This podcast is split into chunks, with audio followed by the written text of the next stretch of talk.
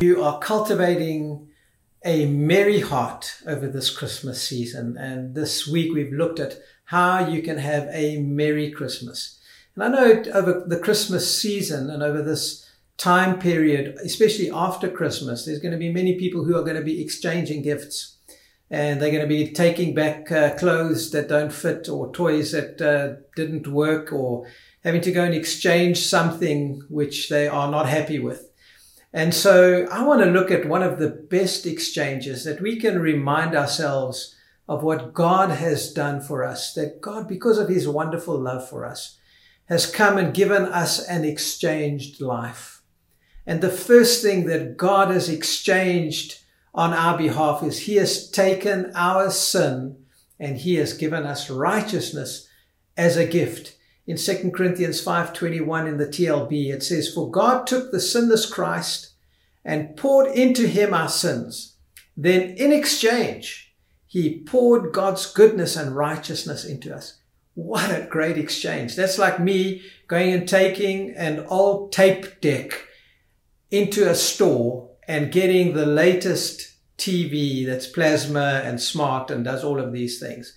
It's like man a tape recorder no longer exists, but I'm getting the best out of it. And God has taken my sin and poured his goodness into me and has given me the gift of righteousness. Man, that is the best exchange of all. The second thing that God has done is taken my worry and he has given me peace. In Matthew 6:34 in the Message Bible, it says, "Give your entire attention to what God is doing right now and don't get worked up about what may or may not happen tomorrow. God will help you deal with whatever hard things come up when the time comes.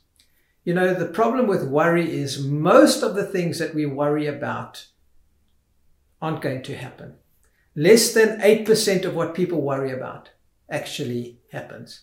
In 1 Peter chapter 5, 7 in the Amplified, it says, casting the whole of your care all your anxieties, all your worries, all your concerns once and for all on him, for he cares for you affectionately and cares about you watchfully. In the TLB, it says, let him have all your worries and cares, for he's always thinking about you and watching everything that concerns you. Man, what a wonderful exchange that I can give God all of my worries, all of my cares, all of my troubles because he cares for me, that he's watchfully watching over everything that concerns me, that concerns you. Man, this is a wonderful gift that you can go and make an exchange with God and give Him your worries and your cares, and that He's going to give you peace because of His wonderful love for you.